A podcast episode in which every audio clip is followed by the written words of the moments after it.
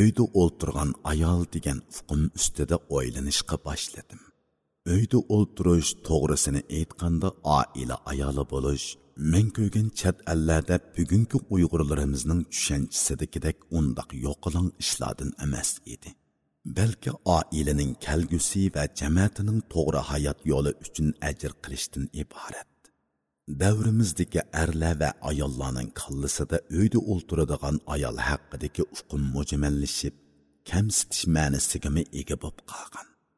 Ko'rganlarimdan qaraganda uyda o'ltiradigan ayol o'qimaganlikdan yoki ish topolmaganlikdan uyda o'ltirib qolgan bo'lmasdan balki o'ziga farz sifatida buyurilgan o'qishdan iborat vazifani yaxshi o'rinlab umid yulduzlari bo'lgan farzandlarini o'z qo'li bilan tarbiyalashni o'zining sharafli xizmati qilib tanlagan ayoldir.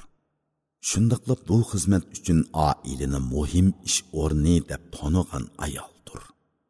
Uyda o'ltiradigan ayol jannat onalarning oyog'i ostida degan muborak ordenni taqash layoqitini qo'lga keltirishni yodidan chiqarmagan ayol.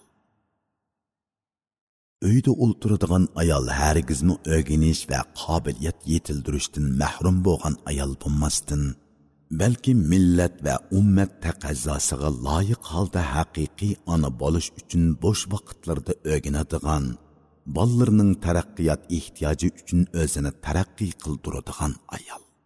Uyda o'ltiradigan ayol g'urur va izzatni setish badaliga keladigan xizmat uchun talmirib yurishning o'rniga bolalarini e'tiqodliq axloqliq bilimliq qilib tarbiyalash va ularning ikki dunyolik baxti uchun yuqori ma'naviy muqom bilan o'zini qorallantirgan ayol. Uyda o'ltirgan ayol o'zini qadrlamagan jamiyatdan qaqshab yurishning o'rniga jamiyatning hujayrisi bo'lgan oilani qo'liga ilib kelgusidagi go'zal jamiyatning insoniy asosini qurayotgan ayol. Uyda o'tirgan ayol oilada tayyorni yeb o'tirgan ayol bo'lmasdin balki bilguchiligi balo uchun aytganda oilasining barkiti erning orqa tiragi kelgusidagi olim yoki hokim avlodlarning tunji o'qitquchisi uyda o'ltirgan ayol hargizmi tuhbsiz ayol bo'lmasdin mehri orqali bolalarga muhabbatni o'rgatgan ayollik kuchi orqali erlarga madad bergan diyonati orqali avval oilaga shu orqali jamiyatga iymon beg'ishlagan ayol.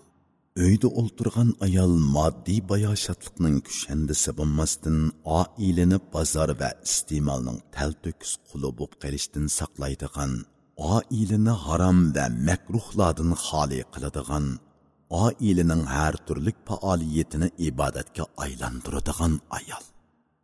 Uyda o'ltiradigan ayol hargizmi romantik turmushni unutib ketgan ayol bo'lmasdan balki oila a'zolarini dasturxon atrofiga yig'ib oilani jalbkor qiladigan so'ygu san'atkori ham vafo qahramoni.